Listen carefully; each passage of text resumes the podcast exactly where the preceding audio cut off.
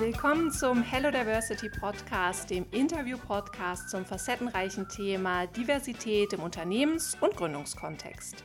Wir sind Janina und Marie und wir haben im Juni 2019 an der Freien Universität Berlin die Hello Diversity Conference veranstaltet. Wir haben uns da mit Gründerinnen, mit Wissenschaftlerinnen und Studierenden getroffen und uns über ganz verschiedene Aspekte unternehmerischer Diversität ausgetauscht und viel diskutiert.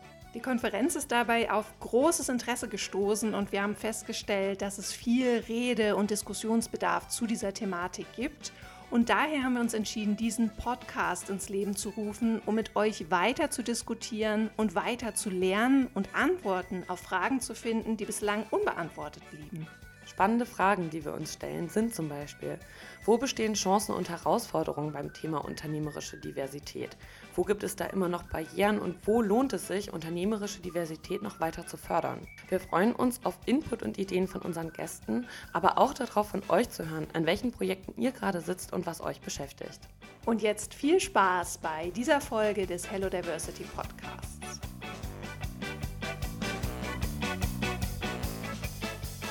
An diesem sonnigen Mittwochmorgen sind wir nach Berlin-Langwitz gefahren, an die Medical School Berlin. Und wir sitzen hier in einem schönen Raum mit tollem Ausblick auf den Garten, Vogelgezwitscher im Hintergrund, viele Studierende, die auf der Wiese sitzen.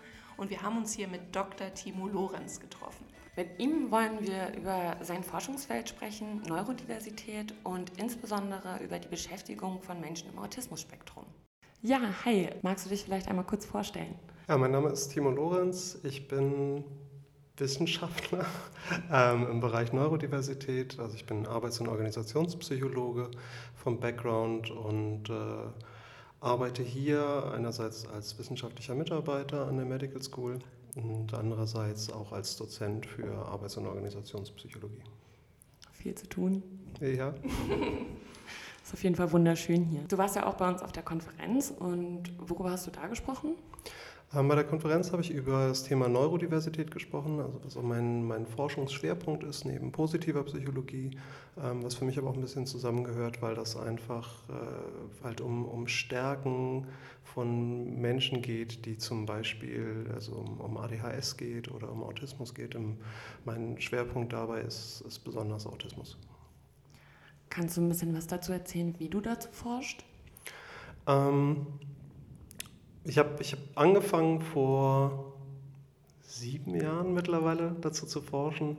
Ähm, das ist tatsächlich ähm, viel Community-Arbeit erstmal gewesen. Also ich habe über, über ein Jahr, bevor ich mein, meine erste Fragestellung gemacht habe, ein Jahr ähm, Community-Aufbau gemacht, irgendwie überhaupt mit, mit der Community in Kontakt zu kommen. Ähm, und forsche halt hauptsächlich zum, zum Thema Arbeit und, und Autismus oder auch Employability und Autismus.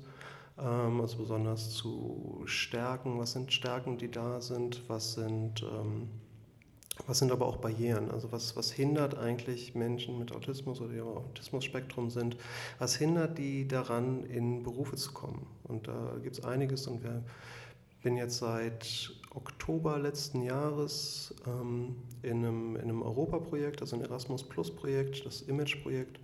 Und da beschäftigen wir uns mit, ähm, mit der Grundfrage, wie kann man die Employability von, von autistischen Studierenden verbessern. Also gerade vom Übergang Studium zu, zum Beruf sehen wir halt einen großen Knick, der halt quasi direkt in die Arbeitslosigkeit führt oder, oder erstmal eine, eine lange Pause zwischen Studium und Berufseinstieg. Und da beschäftigen wir uns damit quasi, wie, wie können wir, der, wie können wir diese, diese Pause verringern oder wie können wir überhaupt dafür sorgen, dass sie nicht da ist. Und, und gucken uns halt einerseits die, die Studierenden an, wie aber auch die Hochschulen. Also was können die Hochschulen zum Beispiel auch machen, was können die Career Advisor an den Hochschulen machen, aber auch was können die, was können Arbeitgeber zum Beispiel, was, was brauchen die überhaupt für Infos. Ähm, und dann machen wir über Europa hinweg mit Partnern aus Finnland, aus den Niederlanden, aus UK und aus Frankreich. Ganz kurz, bevor wir tiefer einsteigen, du hast am Anfang gesagt, es war viel Community-Arbeit, vor allem das erste Jahr. Welche Community war da vor allem relevant? Ähm, ich habe mich viel mit, mit ähm, Autismusgruppen getroffen, also zum Beispiel Aspis e.V. hier in, in Berlin ähm, oder noch Outworker in, in Hamburg. Die gibt es leider nicht mehr in der Form, aber habe mich viel getroffen und, und quasi erstmal mich vorgestellt. Wer, wer bin ich eigentlich? Ähm, was, was will ich eigentlich? Ähm, weil viel Forschung, die, also viele fühlen sich sehr abgegrast von Forschung. Ne? Also dass immer wieder Forscher und Forscherinnen reinkommen und Forschungsfragen stellen und dann passiert eigentlich nichts. Und ich hab, bin halt viel hin und habe quasi mit den Ideen, die ich hatte, habe die Ideen erstmal vorgestellt, ähm, ob die denn überhaupt die Lebenswelt treffen, ob das überhaupt ein Thema ist. Ne? Ansonsten mache ich irgendwie Forschung für, für einen Mülleimer. Ähm, habe also viel darüber gesprochen ähm, und habe quasi mir, mir Feedback geholt, weil also ich bin nicht auf dem Spektrum ähm, und quasi ich, alles, was ich machen kann, ist Methoden mitbringen oder Forschungsfragen mitbringen und die dann quasi auch irgendwie übersetzen und probieren in die Praxis zurückzugeben. Und habe auch viel damals ähm, in der Arbeit auch klar gemacht, dass alles, was, was ich in, in, zum Thema Autismus und Arbeit oder Neurodiversität veröffentliche, versuche ich immer Open Access zu veröffentlichen. Also dass nicht nur die, die wissenschaftliche Community irgendwie Zugriff darauf hat, sondern dass jede Person, die, die das lesen möchte, gerne Zugriff hat. Das einzige Grundvoraussetzung ist dann, man, man muss meistens Englisch sprechen können. Ähm, so ich habe da einfach nicht die Zeit, so das, das noch alles übersetzt nochmal online zu stellen, aber das quasi auch wieder zurückzugeben. Also ne, die Fragen, die ich stelle, nicht einfach mitzunehmen in meine Kammer und dann dann lesen das ein paar andere Wissenschaftler, sondern irgendwie die mitzunehmen und dann quasi auch wieder offen und frei zugänglich zu machen, damit die, damit die auch eventuell auch einfach Leuten helfen können, die dann eher in der Praxis sind, ähm, die die aufgreifen können, die, die Themen, die ich, die ich mir angeguckt habe. Um mal so eine Vorstellung davon zu bekommen, wie viele Menschen im Autismus-Spektrum gibt es in Deutschland, also Volljährige, die auch arbeitsbereit wären? Das, das ist eine schwierige Berechnung. Also ne, das, ist, das Spektrum ist halt relativ breit, wenn man sich das anguckt. Und ähm, ich glaube, also arbeitsbereit wären, wären äh, eigentlich so fast alle. Ähm, das ich meine jetzt eigentlich auch eher so vom Alter, jetzt nicht. Also so nee, nee, aber das ist, das ist halt ein wichtiger Punkt. Also es ist, wenn man so sich die Zahlen anguckt, ne, so gibt immer, schwirrt immer diese Zahl rum, es gibt diese 1% Prävalenz, also 1% der, der Bevölkerung ist halt ähm, auf, dem, auf dem Spektrum. Und dann ist aber die Frage, wie, wie stark ist das ausgeprägt? Ähm, wie, ne, wenn man sich das jetzt mit dem, mit dem Spektrum anguckt oder den, mit den älteren Diagnosen, die es davor gab, so ist es eher ähm, das, was, was man so als High-Function Autism bezeichnet, was ich eine sehr ungünstige Bezeichnung finde, weil es so, mhm. so okay, äh, so zumindest funktionierst du, äh, irgendwie so klingt. Ähm, aber auch mit, mit Asperger oder Kanner-Autismus. Und das, ist das, das Spektrum ist halt enorm. Und ähm, ich muss halt zugeben, ist, also die Menschen, mit denen ich meistens zu tun habe, sind halt eher für den ersten Arbeitsmarkt. Leute, die, die, die halt nicht in, in betreuten Einrichtungen oder sowas arbeiten, ähm, das, das sind andere Themen. So, das ist, ich bin halt immer noch Organisationspsychologe und habe halt eher mit, mit dem Markt zu tun. Und deswegen habe ich halt einen relativ kleinen Teil. Aber es gibt, es gibt so ein paar Berechnungen, ähm, Diversicon hat mal eine vorgestellt hier in Berlin, dass es ungefähr so um die 30.000, 35.000 gibt, die halt dann quasi für den ersten Arbeitsmarkt. Und dann ist halt natürlich immer die Frage, was haben die für ein Interesse, wo wollen die mhm. hin? Ähm, aber es ist so quasi an sich, sehen wir, dass das halt für viele Autisten ähm, das ein Thema ist, dass, dass sie halt irgendwie, so wie jeder andere Mensch auch, ähm, sich halt irgendwie auch verwirklichen wollen und auch Teil quasi der, der Arbeitswelt sein wollen irgendwie und natürlich auch irgendwas schaffen wollen. Das, ist ja, ne, das, das ändert sich nicht großartig zwischen, zwischen Menschen auf der Welt. Und ähm, deswegen ist die Frage mit dem, okay, wer ist, wer ist arbeitsfähig, ist so, so ein bisschen äh, eine schwierige Frage. Es ist einfach die, wie, wie kann man unterschiedliche Nischen kreieren für unterschiedliche Bedürfnisse? Das ist halt tatsächlich eher ein bisschen der Punkt. Du hast es ja gerade quasi auch schon angesprochen, dass das Autismus-Spektrum sehr divers ist, sehr vielfältig. Und um mal zu einem anderen Diversitätsthema zu kommen, ähm, in welchem Zusammenhang steht das mit unternehmerischer Diversität für dich, deine Forschungsarbeit?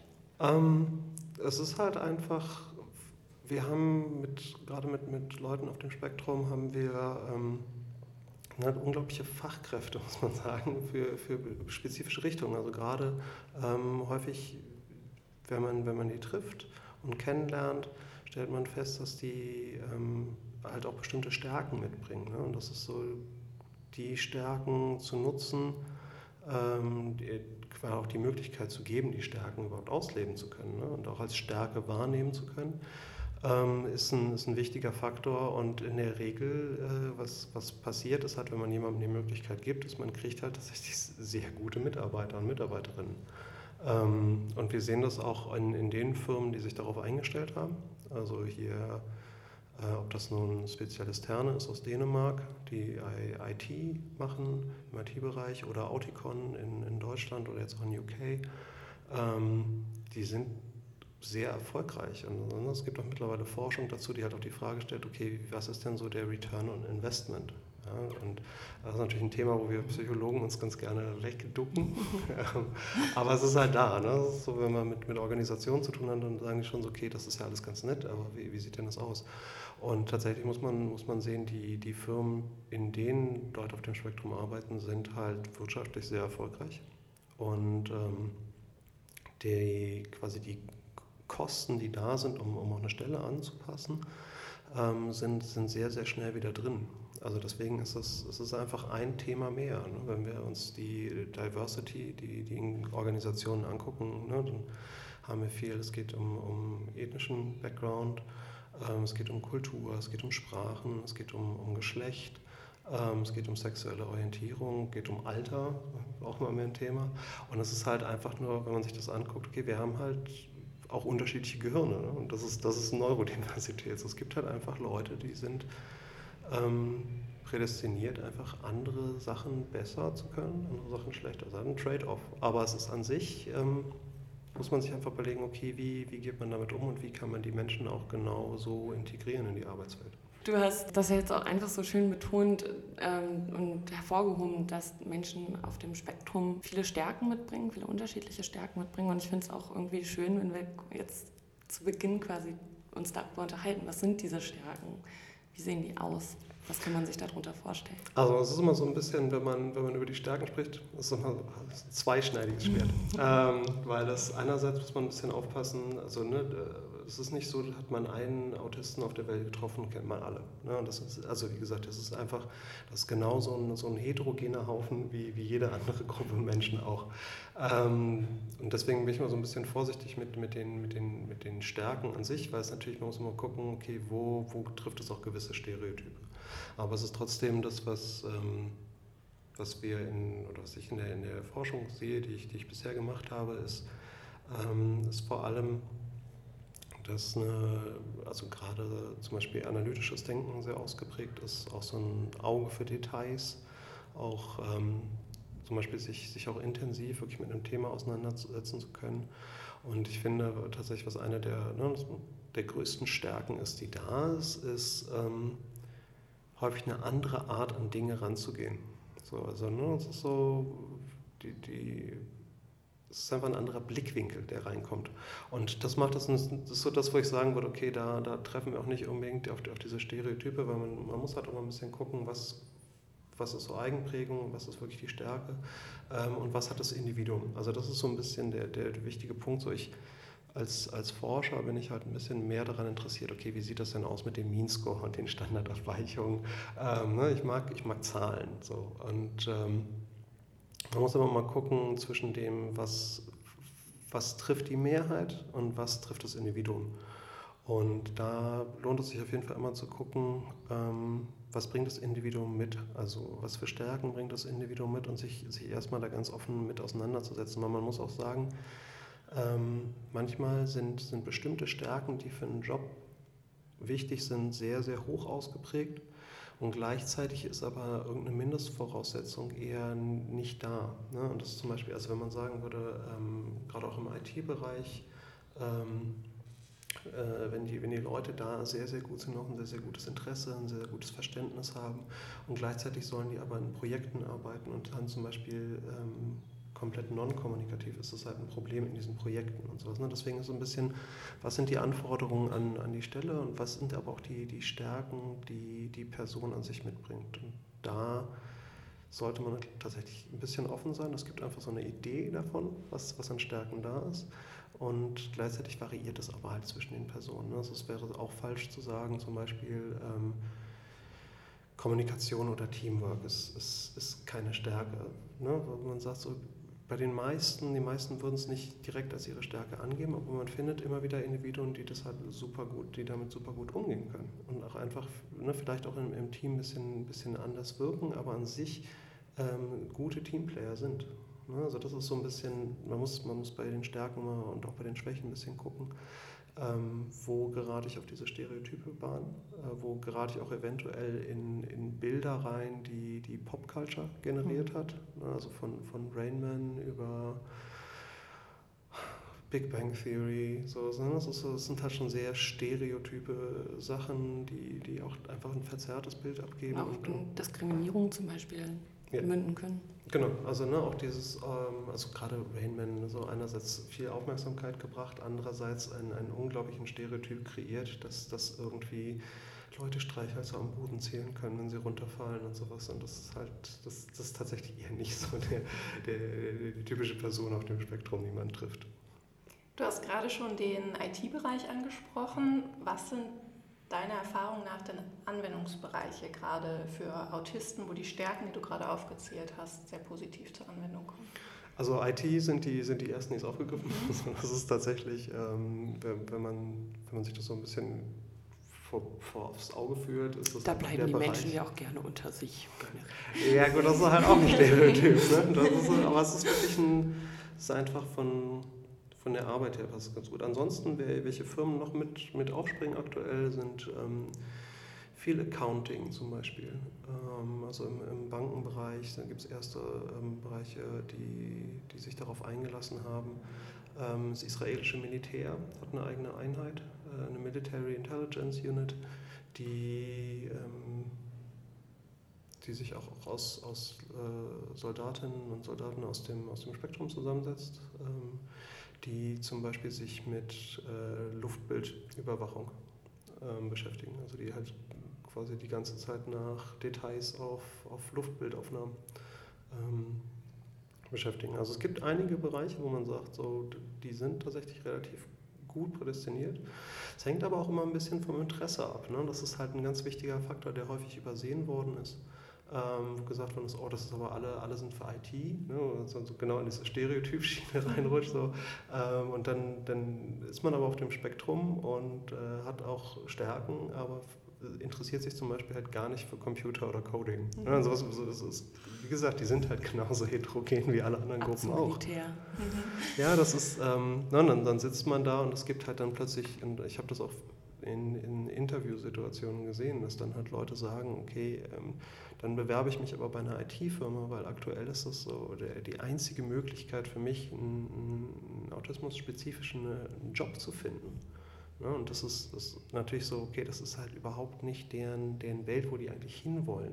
So, und ähm, man findet halt auch viel, also jetzt aus, aus Interviews auch äh, Medizin gibt es auch viele, ähm, aber auch äh, Wissenschaftler, Wissenschaftlerinnen, ähm, an Hochschulen in ganz unterschiedlichen Fächern. Also ob das nun Germanistik ist oder ne, es ist einfach, ähm, je nachdem, was das Interesse ist, findet man die Leute. Und da ist eher die Frage, okay, wie kann man das von diesen klassischen Feldern, die als erstes darauf reagiert haben, wie kann man das erweitern zu, zu ne, weg von IT, weil IT macht schon eine Menge und gleichzeitig haben wir aber halt, also Autismus ist mehr als IT. Ne? Und wie, wie, kann man auf unterschiedlichen Ebenen dafür sorgen, dass das halt nicht nur in diesen, in diesen spezifischen Themen bleibt, sondern dass halt die Möglichkeit für, für die Leute auch existiert, ihr Interesse zu verfolgen.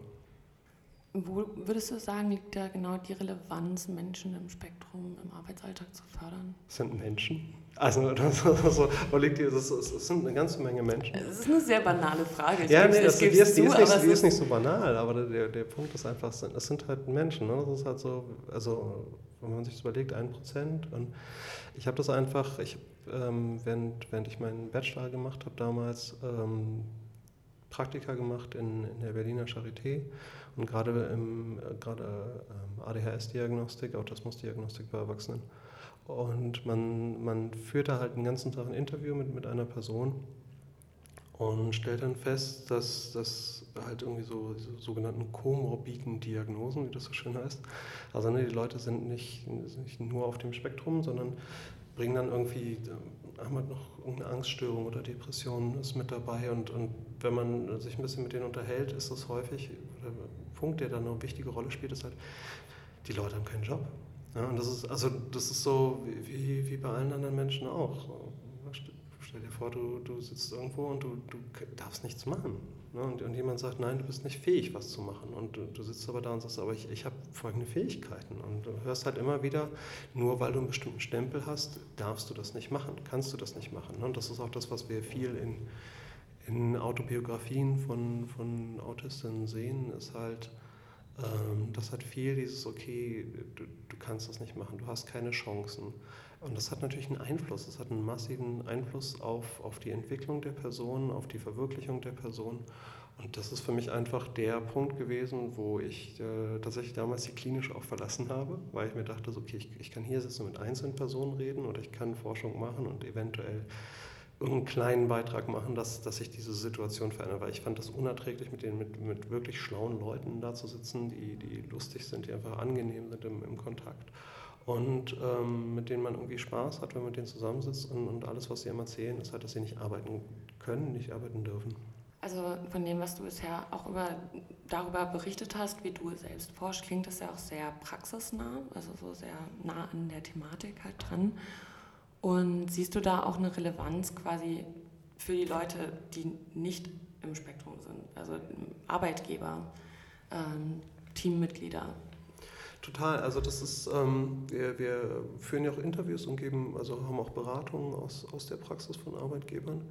Ähm, weil, also für mich ist es immer ein bisschen schwer, so direkte Praxistipps zu geben, weil ich bin halt kein Praktiker an der Stelle, ich bin halt irgendwie Vollblutforscher.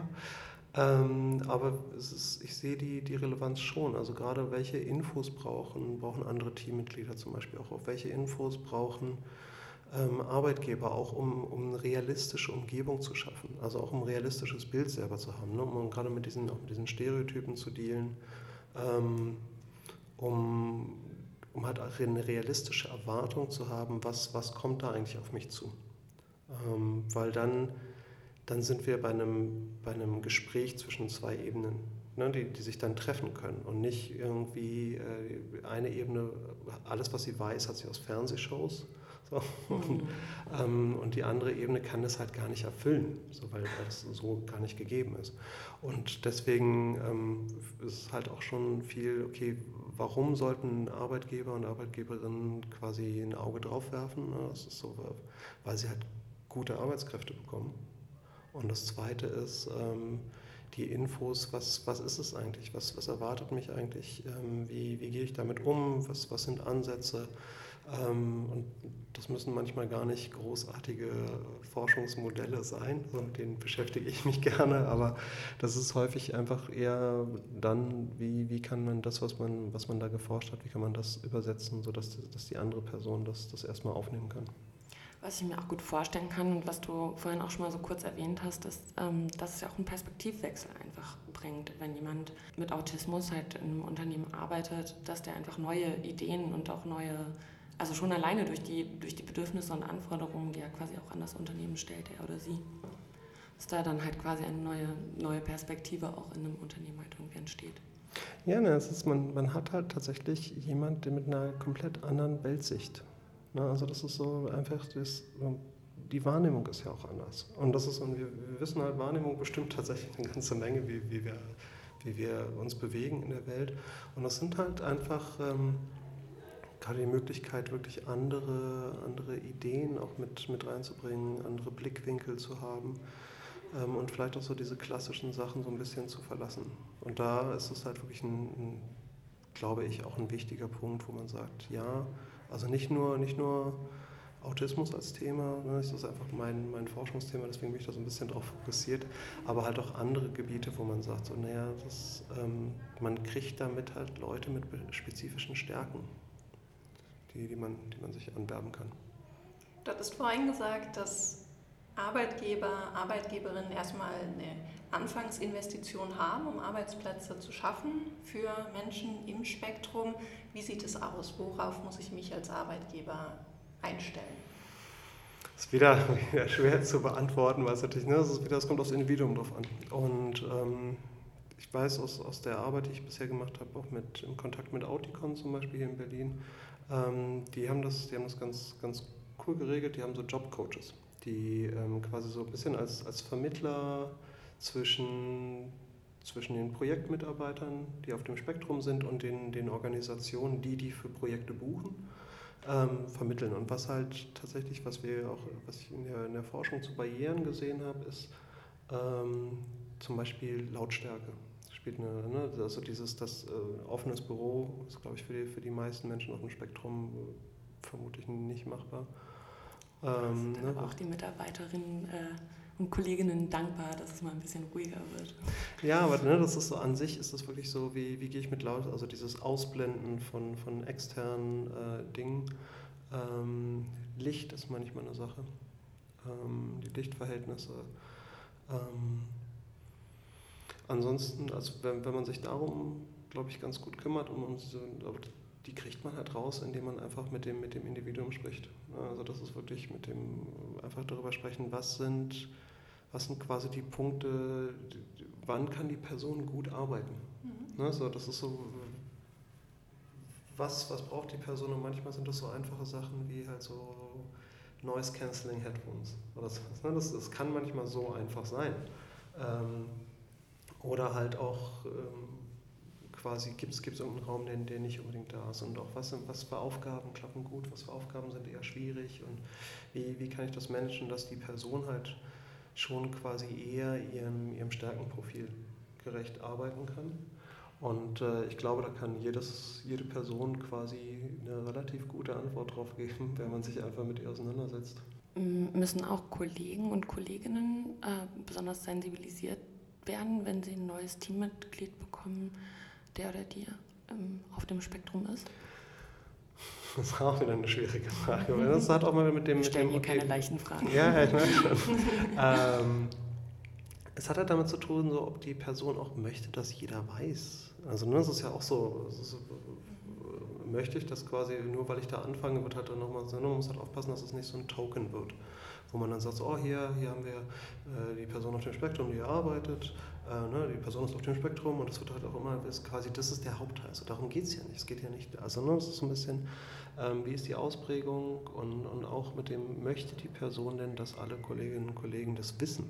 Hm. Ja, also das ist halt auch ein wichtiger Faktor. Ne? Das, das ist eine sehr persönliche Sache. Genau, es ist super persönlich, ähm, weil es halt natürlich auch erstmal mit, mit so einem Stempel kommt. So, und, dann, ne, und auch mit, den, mit allem, was, äh, ne, was bei den Arbeitgebern schon drin kommt dann nochmal bei den, bei den Teammitgliedern irgendwie. Ähm, manchmal, manchmal hilft es, manchmal hindert es. Also das ist irgendwie sehr, sehr individuell. Ähm, für mich war es zum Beispiel, für mich ist es äh, deutlich einfacher, wenn ich weiß, ähm, was los ist, weil ich mich dann anders darauf einstellen kann, weil ich dann auch meine, meine Sprache ein bisschen anpassen kann, weil ich dann einfach weniger versuche, irgendwelche Bildsprache zu verwenden, ähm, einfach ein bisschen straighter sprechen kann. Ähm, deswegen, also es ist so ein bisschen die Frage, für welches Individuum wird es angenehmer ne? und, und, für welches Individuum wird es unangenehmer. Und deswegen ist es so, so schwierig, also so einen allgemeinen Ratschlag zu geben. Also es ist wirklich ja, ich, finde, ich finde, der allgemeine Ratschlag klingt ja so ein bisschen so, als sollte man einfach generell respektvoll miteinander umgehen. Also das, das, ist äh, tatsächlich ein ziemlich guter, also ähm, an sich, ob das nur Neurodiversität ist oder jede andere Form von Diversität, so, an sich hat man erstmal ein anderes Individuum vor sich. Ne? Und das ist tatsächlich, da unterscheidet sich Neurodiversität nicht von, von allen anderen. Und ähm, wenn man einfach mit den Personen guckt, okay, was, was bringt die Person denn wirklich mit an Stärken, was bringt die Person aber auch mit an Bedürfnissen und irgendwie respektvoll mit der Person umgeht, ist es, glaube ich, auch relativ egal, ob das eine Person auf dem Spektrum ist oder nicht. Ähm, dann hat man direkt eine höhere, eine höhere Bindung mit der Person, ne? in dem, in dem, ob das nun im Team ist oder in der Organisation ist. Aber es ist, ähm, das, da, ich glaube, auf den allgemeinen Ratschlag läuft das allgemein, was ist halt schwierig, das so auf, auf Autismus als, als komplett Bubble zu beziehen, weil die einfach an sich super unterschiedlich sein können. Vielleicht können wir einmal auch ein bisschen auf deine Forschung zu sprechen kommen. Du bist ja Wissenschaftler. Ähm, vielleicht kannst du uns ein bisschen was über ein aktuelles Forschungsprojekt erzählen, an dem du gerade arbeitest. Und in dem Zusammenhang auch, wie erhebst du Daten und ähm, was machst du mit den Ergebnissen? Also ich habe im Moment, im Moment ist eine gute Frage und eine gute Zeit darüber zu sprechen. Ähm, wir haben gerade viel Datenerhebung gemacht für das Image-Projekt, also für dieses Erasmus Plus-Projekt zu, zu, Autismus. Ähm, wir haben da in allen fünf Ländern erhoben, die daran beteiligt sind. Haben, äh, Welche sind das? Das war UK, Niederlande, Frankreich, Finnland und Deutschland. Da haben wir, haben wir Daten erhoben, einmal bei ähm, Studierenden, autistischen Studierenden oder, oder Leute, die studiert haben ähm, wie, wie sind deren Berufserfahrungen, wie war der Berufseinstieg, was erwarten die zum Beispiel von Jobinterviews und so. Ähm, haben aber auch ähm, Umfrage, Online-Umfragen gemacht zu ähm, Karriereberatungsstellen an Hochschulen, ähm, Hochschulmanagement, aber auch Arbeitgeber. Also wir hatten im Moment hatten wir eine ganze Menge Datenerhebung ähm, und haben neben den, den Online-Daten, die wir erhoben haben, haben wir halt auch Interviews geführt. Also nochmal, um tiefer gehen zu können, ne? Online-Daten mag die gerne, ich bin quantitativer Forscher, aber die haben, man muss immer sehen, die haben natürlich auch eine Grenze. So, und deswegen haben wir probiert, okay, wir einerseits probieren wir Daten zu erheben, die eher breit gehen, weil wir probieren viele Leute zu haben und gleichzeitig führen wir Interviews, die ungefähr eine Stunde, anderthalb Stunden dauern, um einfach tiefer gehende Daten zu kriegen. Und ähm, die werden jetzt über, über den Sommer ausgewertet und dann fließen die erstmal in zwei unterschiedliche Bereiche. Einerseits halt wissenschaftliche Publikationen also wir sagen, okay, wir, wir gucken uns an, was da eventuell drin steckt. Und gleichzeitig aber ein Ziel des Projektes ist, ist nicht per se wissenschaftliche Publikationen zu haben, die sind eher so der, der Goodie für, für uns als Wissenschaftler und Wissenschaftlerinnen in dem Projekt, sondern Ziel des Projektes ist tatsächlich nachher so Good Practice Guides rauszugeben für die, für die unterschiedlichen Target Groups, die wir erhoben haben. Und dann zu sagen, okay, das äh, scheint zum Beispiel da ganz gut zu, zu funktionieren. Also wir sehen auch zwischen den Ländern Unterschiede, ähm, wie, wie bekannt überhaupt die Thematik ist und sowas. Das ist ein Projekt, was im Moment läuft. Ansonsten ähm, Darf ich, ich da aber ja, kurz klar. einhaken? Ähm, hast du so ein Gefühl dafür, wie die Situation hier in Deutschland ist? Also die, genau, die Kenntnis einfach über, über die Thematik, ähm, sei es jetzt im Schulbetrieb, im universitären Betrieb und natürlich dann halt auch bei Arbeitgeberinnen und Arbeitgebern? Bei Arbeitgebern und Arbeitgeberinnen ist es tatsächlich besser als an den Hochschulen. Also an den Hochschulen durch eher schlecht bis katastrophal sagen in Deutschland. Kann ich mir gut ähm, vorstellen. So, es ist, ähm, wir haben auch E-Mails erhalten von, also es ist super schwierig hier Interviews zu führen mit Hochschulen, ähm, weil natürlich erstmal die Leute sagen, wir haben ja darüber keine Ahnung, also wollen wir auch kein Interview führen. Das ist tatsächlich Antworten, die wir gehabt haben. Ähm, dann aber auch Feedback auf das Online-Survey, wo Leute halt sagen, okay, wir, wir haben das ausgefüllt und uns ist dabei aufgefallen, wir wissen darüber relativ wenig. Und es ist einfach an den, an den Hochschulen noch nicht so ein Riesenthema. So, das, ist, das ist noch ziemlich verdeckt, ne, wenn man sich das auch anguckt. Ähm, die meisten Hochschulen haben ja auch nicht irgendjemand, der für, für Gleichstellungsbeauftragte ist, sondern also es ist halt immer noch super getrennt. Also Diversity wird ja in seine Einzelteile zerhackt. So, ne? Es gibt, es gibt äh, meistens eine Frauenbeauftragte, es gibt dann furchtbare Wort Behindertenbeauftragte und sowas. Ne? Inklusionsmanager. So, ja, es gibt, äh, die gibt es halt irgendwie noch mhm. nicht wirklich an den Hochschulen. Ne? Das ist so, es ist super zerhexet und das ist ja auch so, okay, wenn ich jetzt und Behindertenbeauftragte sind meistens eher, oder das Verständnis immer noch an Hochschulen ist eher ähm, körperliche Beeinträchtigung. Ne? Das ist so, und da ist ja auch so, okay, zu welchem von beiden gehe ich jetzt, wenn ich, wenn ich irgendwie eine körperliche Beeinträchtigung habe und Frau bin, gehe ich zu Frauenbeauftragten. Das ist halt diese, diese, diese das ist halt so, so zerklüftet in, in dem Thema.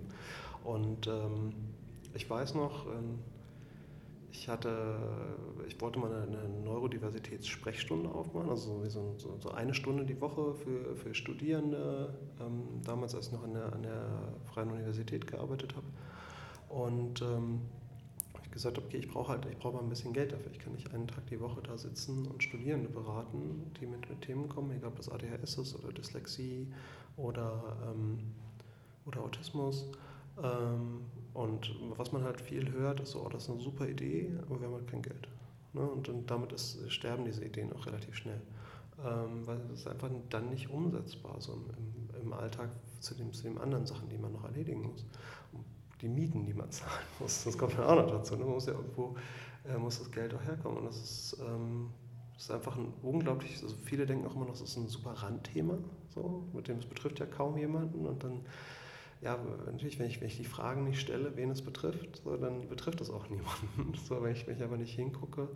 Ähm, ich habe das aber, also es ist schwierig, die Situation an, an deutschen Hochschulen, was, was gerade das Thema ähm, Neurodiversität angeht. Da, da ist noch ein weiter, ein weiter Schritt. Ich hoffe, dass wir mit dem, mit dem Image-Projekt in den nächsten drei Jahren zumindest irgendwie zumindest die Auffahrt für den Weg vielleicht ebnen können.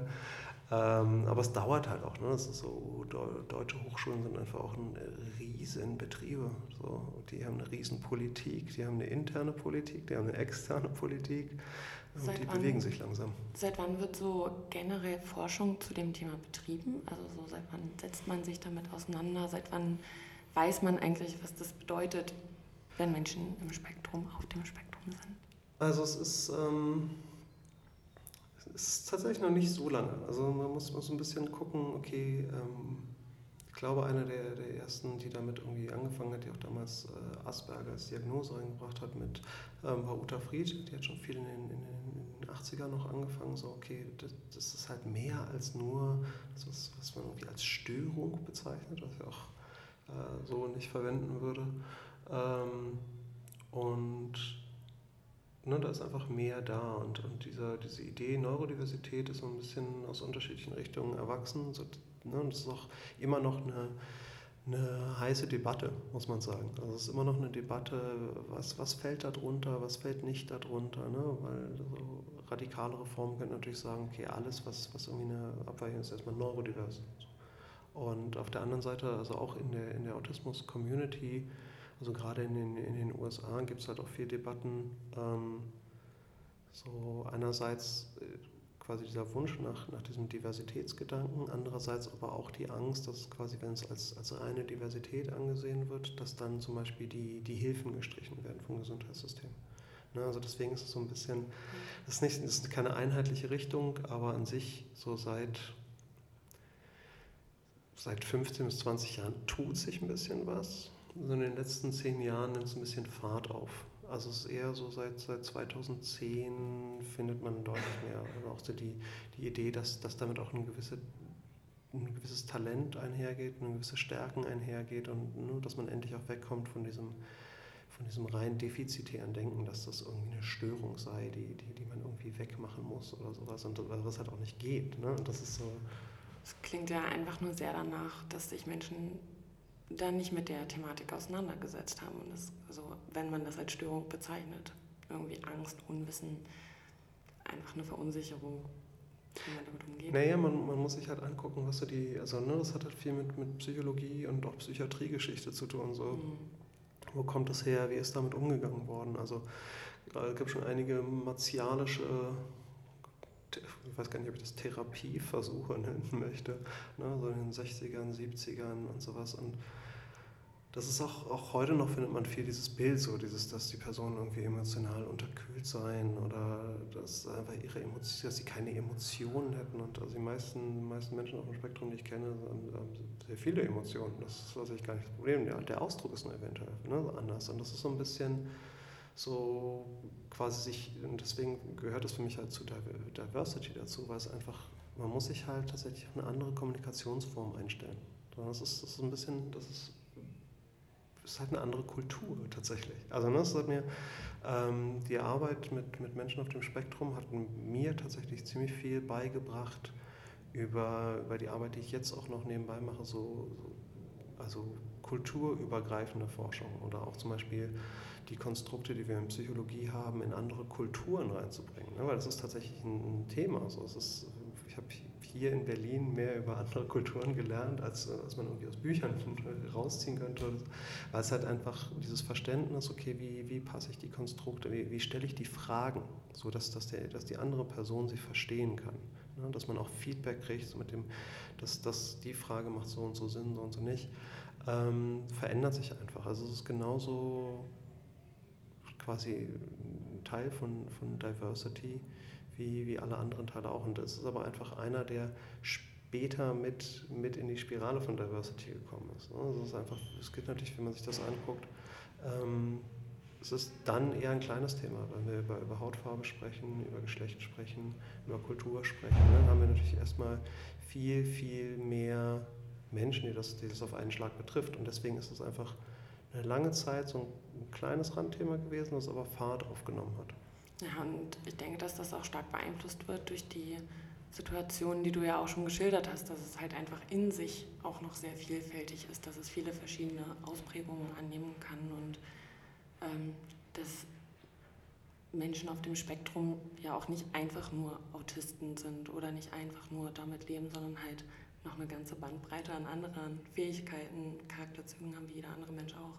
Ja, wir haben ja auch genauso eine Bandbreite an, an anderen Wünschen. Also es ist, so, es ist, ist halt genauso ein Schnack Menschen wie, wie jede andere Gruppe, die man trifft. Das ist halt wirklich eine Riesengruppe. So. Und ja, ne, wie du sagst, es ist natürlich schwierig, sich, sich also mit dem Thema komplett zu beschäftigen, wo ich auch sage, die, mit denen ich mich beschäftige, ist halt so eine, so, halt in, in dem ganzen Spektrum auch wieder eine, eine einzelne Randgruppe, ne, wo ich sage, das sind aber die, mit, mit denen ich halt quasi mit meiner Ausbildung oder meinem Background, aus dem ich komme, arbeiten kann. Ähm, und, und andere Teile ne, müssen tatsächlich andere Leute ran, weil, weil die eher mit diesen, mit diesen Backgrounds zu tun haben als ich. Und das ist halt, das macht das natürlich so ein bisschen zerklüftet. So, deswegen bin ich auch immer vorsichtig, so komplett Aussagen über diese Gruppe zu treffen. Weil es halt so, ich, ich, mir ist halt schon klar, dass ich mich auch mit, mit einem kleinen Teil nur davon beschäftige oder einem kleinen Teil zu tun habe. Wir hoffen natürlich, dass wir einige der Zuhörer und Zuhörerinnen über diese Thematik zum Nachdenken anregen können. Wenn jetzt tatsächlich gerade Arbeitgeber, Arbeitgeberinnen zuhören, die sich mit dieser Thematik jetzt tatsächlich mal auseinandersetzen wollen. Was würdest du ihnen raten? Wie beginnt man tatsächlich? Gibt es Stellen, an die man sich wenden kann? Also nicht. also man, man, kann sich bei mir melden. Das ist ein, ein Punkt. Ähm, ich, ich schicke auch immer gerne Material rüber. So, das ist, ähm, wie gesagt, alles, alles, alles, was ich mache, ist Open Access. Also auch gerne als mal mit vielleicht sich erstmal mit dem, mit dem Gedanken noch auseinanderzusetzen und dann zu gucken, okay, was, was heißt das eigentlich für mich, in welche Richtung geht das eigentlich? Und ähm, gibt natürlich auch ähm, die, die vorhin auch schon genannten Firmen, also Auticon hier in Deutschland, Diversicon, ähm, aber auch zum Beispiel einfach mal Kontakt aufzunehmen mit, mit Gruppen aus der Community selber, also Aspis e.V. zum Beispiel. Ne? Die, die sind ja nicht, die sind ja dazu da, auch, auch quasi zu sagen, okay, das ähm, in diese Richtung geht es. Ne? Und das ist aber erstmal quasi so ein Buchtipp hätte ich jetzt nicht, wo ich sage, mit dem, okay, das ist das eine Buch, wenn man das gelesen hat, hat man, hat man diese, die ganze Thematik verstanden. Es ist schon ein Weg, sich da, damit einfach auseinanderzusetzen. Ich glaube, dass das, was am meisten hilft, ist eine Offenheit überhaupt für die Thematik. Ne? Also ein Interesse, ein ehrliches, ein genuines Interesse für, für die Thematik und dann eine Offenheit, so was heißt das eigentlich? Und auch, ähm, was heißt das für die Arbeitswelt? Das ist, glaube ich, und dann einfach meist, die meisten Menschen, die damit, die ich kenne, die, die auf dem Feld unterwegs sind, sind extrem schnell bereit, darüber ähm, zu sprechen und sich auszutauschen. Ne? Also ist, ich kenne das noch so die, die ersten Jahre, die ich das gemacht habe und gerade in der Organisationspsychologie äh, auf Konferenzen, ich hatte das letzte Woche auch wieder, ähm, dass immer jemand zu mir kommt und dann sagt irgendwie, ähm, ach, äh, sind Sie nicht der Autismus-Typ? Ne? Und ich bin immer so,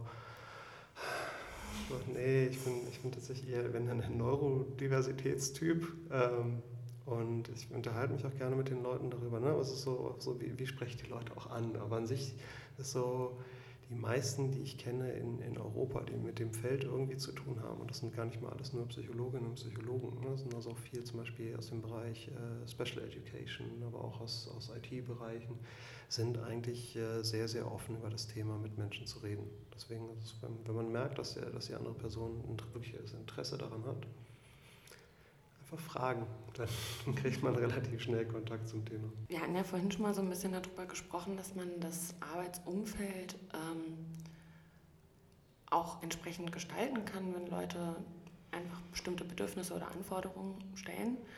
Ähm, aber gibt es speziell digitale Innovationen, die Menschen auf dem Spektrum dabei helfen, im Arbeitsalltag so ein bisschen besser zurechtzukommen?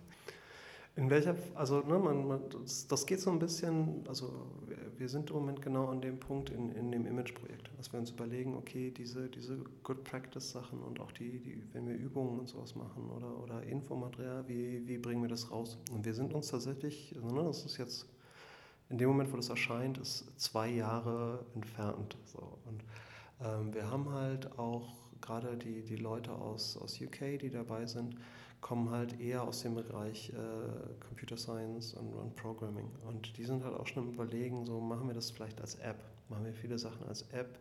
Ähm, ich habe es aber auch schon zum Beispiel gesehen, ähm, so kleine äh, Heftchen. Also ich habe auch mal in, hier in einem, in einem ähm, ich weiß gar nicht mehr, wie die, wie die heißen, es gibt so, so kleine Läden, wo man sich über, über Jobs informieren kann, die nicht Jobcenter sind, sondern eher von privaten Träger. Und da habe ich mal mit, mit, einer, mit einer Frau zusammengearbeitet, die, die da arbeitet. Und die hat, äh, die hat einen autistischen Klienten und der hat so, so ein kleines Heftchen mitgebracht, wo der quasi so Infos für, wenn er zum Jobinterview kommt, hat er so, so ein Heftchen vorbereitet und bringt das halt mit. Ne? Und auf der anderen Seite natürlich gibt es, äh, also ich glaube auch die, die digitale Zeitalter an sich ist ein Zeitalter, wo gerade Menschen auf dem Spektrum deutlich leichtere Wege finden zur Kommunikation. Ne? Das ist so ein deutlich einfacher als konstant diese Face-to-Face-Kommunikation oder Telefon. So, wo man halt immer nicht weiß, wer, wer ist an der anderen, am anderen Ende. Ähm, ist gerade digitale Kommunikation eine, große Chance für viele. Ähm, spezifische Apps bin ich überfragt. Das, da, da, da, würde ich, da würde ich direkt bei den Leuten nachfragen. Ähm, da habe ich einfach wenig mit zu tun. Sowas wie Slack kann ja schon ein erster Ansatz sein. Warum, auch für alle Leute, die einfach nicht mit ihren Kollegen und Kolleginnen reden wollen.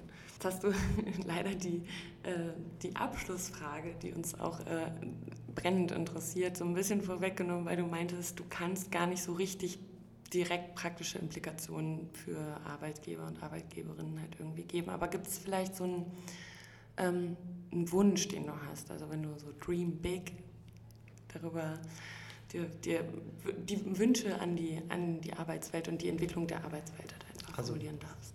Wünsche an die Arbeitswelt wären tatsächlich, sich wirklich mal diesem Thema zu öffnen und sich auch wirklich damit mal anzuschauen. Ähm, was heißt das eigentlich? Was heißt das ganze Thema eigentlich? Also ich glaube vor allem auch zum Beispiel ähm, nicht nur Arbeitgeber, sondern auch äh, Jobcenter.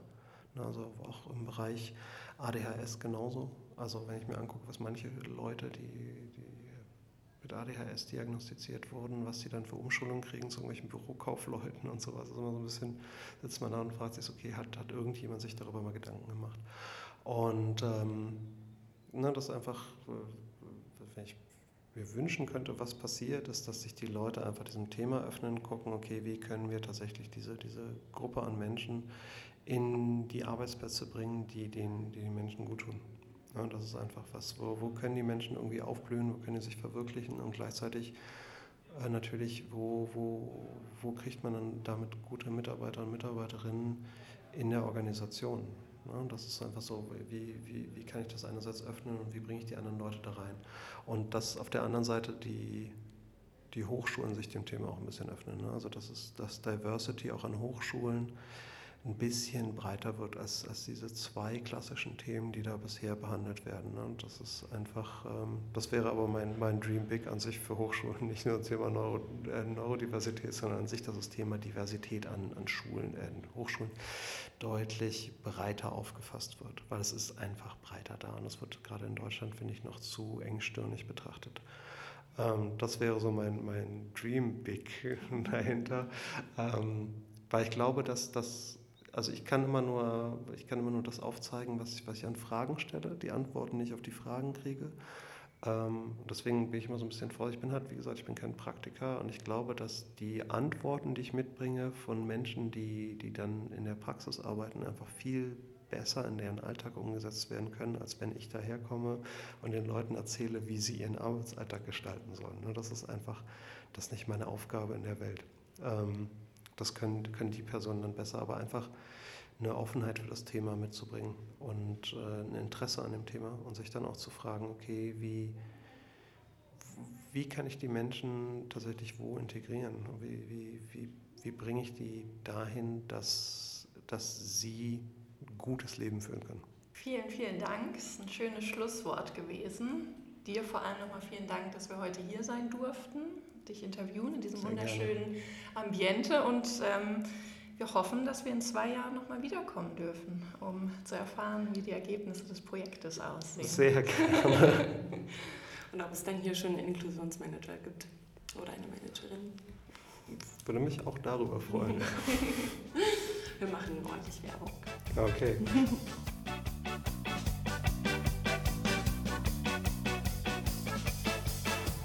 Timo hat uns gerade seine Wunschvorstellung von der Entwicklung der Arbeitswelt dargelegt. Und dieser Wunsch geht raus an euch, an Arbeitgeber und Arbeitgeberinnen, aber auch an Kollegen und Kolleginnen. Geht respektvoll miteinander um, seid nett zueinander, seid einfühlsam und stellt euch neuen Herausforderungen. Seid mutig und guckt, wo es euch hinbringen kann. Wir freuen uns sehr über euer Feedback zu dieser Folge. Was sind eure Eindrücke, was sind eure Erfahrungen? Unter hellodiversity.digital findet ihr unsere Kontaktadressen und wir freuen uns sehr über eure Anregungen und Feedback.